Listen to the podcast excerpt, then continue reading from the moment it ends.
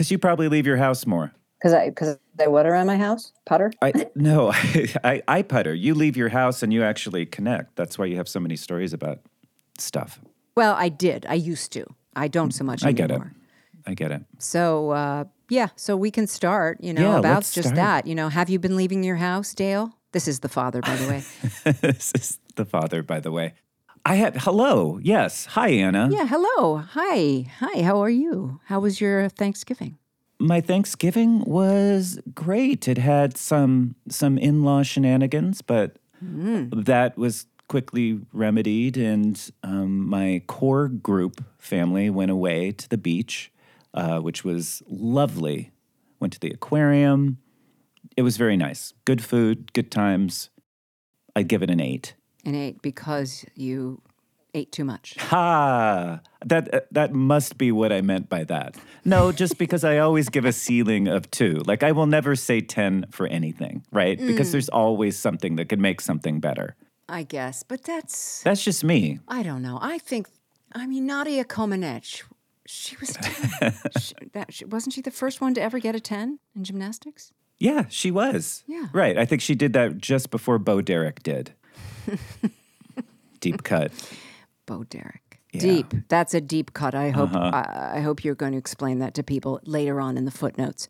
My Thanksgiving was quiet. I delivered yeah. some meals on wheels. Oh, I thought you were going to say was, babies. Which okay. felt good. That's but awesome. I spent the, you know, the week before with my son in Los Angeles, and uh, that was great. The Blake exhibit, awesome. Oh, great. Up at the Getty.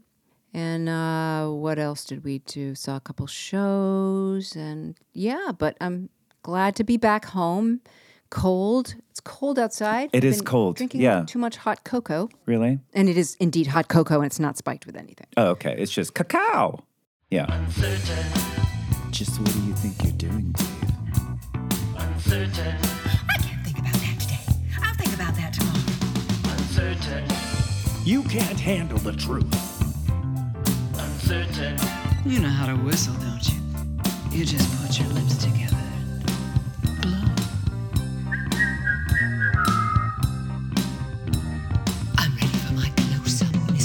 Uncertain. Do you feel lucky? That's all. Uncertain. Come on up and see me sometime. Oh. So what's our movie today, man? Our movie today is the hilarious... No, it's The Father. twenty twenty-one, available... Well, I couldn't find it on all of my sources, even my secret squirrel sources like Canopy, the basically the library site. I ended up renting it on Prime. Uh-huh. But yes, The Father, starring Anthony Hopkins, Olivia Colman, basically just about dementia. Anthony Hopkins is an older man in, living in London, suffering from dementia, and his daughter, Olivia Colman, is trying to come to grips with that, trying to care for him. And that's, I mean, that is basically the story, but... What is phenomenal about this film, not only Anthony Hopkins' performance, his Oscar-winning performance, but the structure of the film is so wonderful, so authentic, so devastating. It's a beautiful film, and it kind of defies, at least for me, easy synopses, mm-hmm. because so much of it is just the construction and how it unfolds and just the layers of poignancy. And I feel like Anthony Hopkins clearly did enough of a good job to warrant an Oscar, but he, again, stripped away the layers of what my experience seeing people with dementia, right? There's that early phase where it's, you know, forgetfulness. Then there's that kind of cranky anger and that frustration when someone is aware that they're losing their grip, but is too proud to really accept help. So there's that phase. And so he does all of these pivotal milestones in the dementia journey so well. Yeah. So yeah, I mean, I think this is an important film because personally, my my parents died before they really entered this phase of their life, but I do know people very well who are dealing with parents who are facing this. And I have to say, it's... it's such a weird phase of life, not only for the person, the aging person, but for the child, right? Mm-hmm. It's just like literally no one tells you about this. In the in the Welcome to Being a Human Being manual, totally gloss over the fact that there'll be a time where you are still caring for your older children, your young adult children, but then you're also having to deal with your parents who are becoming children. Yeah. And it's sucks. It absolutely sucks. Yeah. They call that the tweeners. Really? Caught, yeah, okay. Caught in between taking care of your parents and your own children. And it doesn't, it's it's not, you know, you're really, and imagine having to work on top of it. No, it is awful. Maybe that's why they don't tell you about it. Yeah. It's it's a beautiful film. It was Florian Zeller, the director's directorial debut, though oh. he has directed for the stage. He wrote this play, play essay play, mm-hmm. and screenplay. He co-wrote the screenplay with Christopher Hampton, who co-wrote Dangerous Liaisons, mm. um, based on the French uh, Les Liaisons Dangereuses, which was on Broadway as a play, also on the West End. May recognize the music. It's uh, Einaudi, mm-hmm. Ludovico Einaudi, who does a lot of scores. I'm glad we did this movie because we were going to have to broach this topic eventually, given the uncertain age and the certain age of many of the listeners right. moving towards their later years. There's now a whole bunch of movies that we could put in the Alzheimer's genre. And as they go, this one is very good. But it is upsetting. The Puck Index is violated here. You know, if you are taking care of an aging parent, it, depending on your personality type, you may find all this illuminating and very, very helpful to you because you're watching an adult child go through this experience of trying to reach her father and and trying to explain to him something that is right in front of his face and he can't. Yeah. Or the whole thing about he keeps thinking somebody is stealing his watch, but it's always in this secret hiding spot, you know? Right. And I went through this with my, my parents. So I didn't, I d- it didn't trigger me or get, get me upset, but I could see how it could upset mm-hmm. somebody who knew that they had the Alzheimer's gene, for example. This probably isn't a movie you want to watch unless right. you're just a very brave soul who wants to say, let me see what that looks like. Let's, let me see what Anthony Hopkins' interpretation of what that would be like. And that might be very, very helpful to you. I, I can't speak to that. Yeah, I do you know? feel like, again, like how I, you know, opened saying this is something that you don't conventionally hear about unless you're experiencing it. Even though I say, yeah, with our Puck Index, it definitely, the whole movie is basically, you know, a ninety minute or so trigger.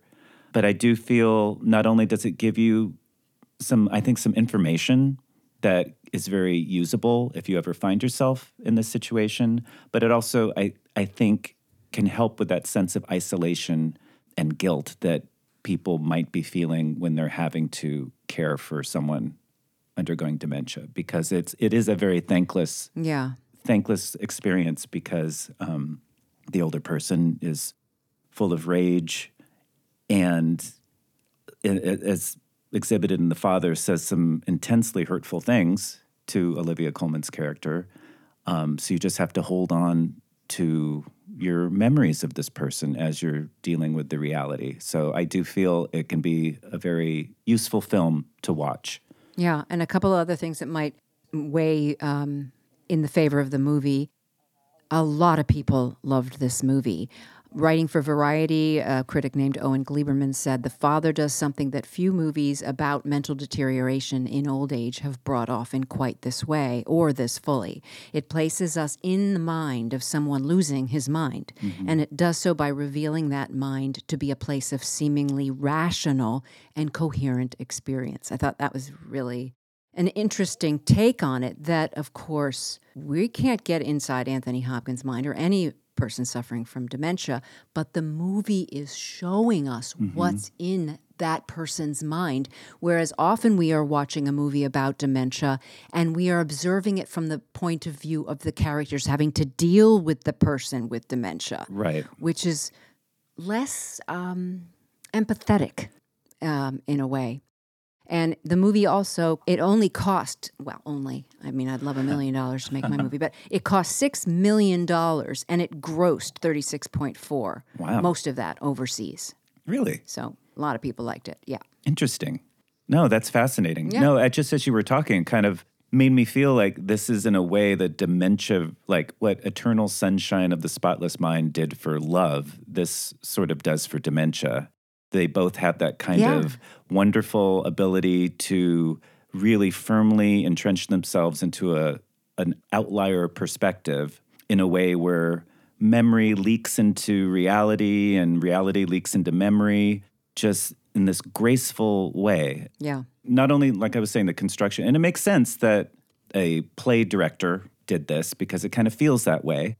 Uh, in a in a great way. Yeah. But I'm just so impressed with Anthony Hopkins' ability to basically be the exact opposite of his character in the sense that he must have such a strong mind to hold on to whatever the emotional thread is from scene to scene, despite the scenes being very complicated in terms of how they flow and how they connect to each other. But he just maintains that amazing emotional thread through everything. So he is to be commended. Yeah, and I, I don't know what the script looked like, the screenplay, but I've heard from multiple sources that he's the way he learns his lines and learns a script is he reads the entire script, not just his sections. Well, he's the whole thing in this movie, but right. he reads the whole script about twenty-five, thirty times, and that's how he really learns it. And if the stage directions in the script indicated you know, where he was when that scene was happening, I bet that's how he kept track of it. Totally. Because I didn't realize so much about what was internal to him until the second mm. viewing of this movie. I didn't didn't realize where we were until way towards the end, the first viewing, and knowing what I knew after the first viewing, I took that into the second viewing to see if I could figure out, mm-hmm. you know, the the trajectory, the timeline, and um, it was it was easier, but still, it was masterful construction. And Christopher Hampton is is also credited. You know, he's he's a really good writer. No, absolutely. So I think it, it's wonderful, and I think also, also how you were saying before. Not only are we like firmly in Anthony Hopkins' perspective, but we also get some hints from Olivia Colman, like when there's a scene where she's, you think she's putting him to bed, but she's smothering him with a pillow, but it's just a thought that crosses her mind that gives her guilt. And I think that's an, also an important scene because, like I said, this is an almost impossible situation to put someone in, and you're going to have a variety of different feelings. So I feel like it's also supportive to watch that and feel like you don't, you're not a terrible person for going like, oh my God, I, I can't deal with this and have my life, if only this person, you know, X Y Z. So yeah. It's just very full, a very full movie. It's it's a lot it's a lot to chew on, and so I just, you know, just say that whoever's considering watching this, you know, we've given you the the things that might upset you. Right. But I think that the good overwhelms the bad here. Absolutely. And um, age-appropriate casting. Totally. Our, our C A C. Uh, yeah, Hopkins, believe eighty-three. Yeah. Olivia was forty-six, so she was, I think her character was a little bit older. But yeah, Rufus Sewell, who's also really good. I just like seeing him in films. He has this quality about him. Yeah. And was it Imogene Poots? Yeah, Imogene Poots. Okay. I've tried to think where I saw her at part, like, because I loved her in Rushmore, and I'm I'm trying to think of other films I've seen her in. But yeah, she was great too. Such a great name. Yeah, exactly. um. So yeah, very age appropriate. Yeah. Absolutely. So that's that's The Father, folks. We are Anna Nicholas. And I am Dale Basye. And we are uncertain about many things. But not about why we're here talking about great movies like The Father. That's right. Well, thanks, Dale. See you next time. See you, Anna. Take care. Take care now. Bye. Bye. I'm ready for my close-up. Uncertain.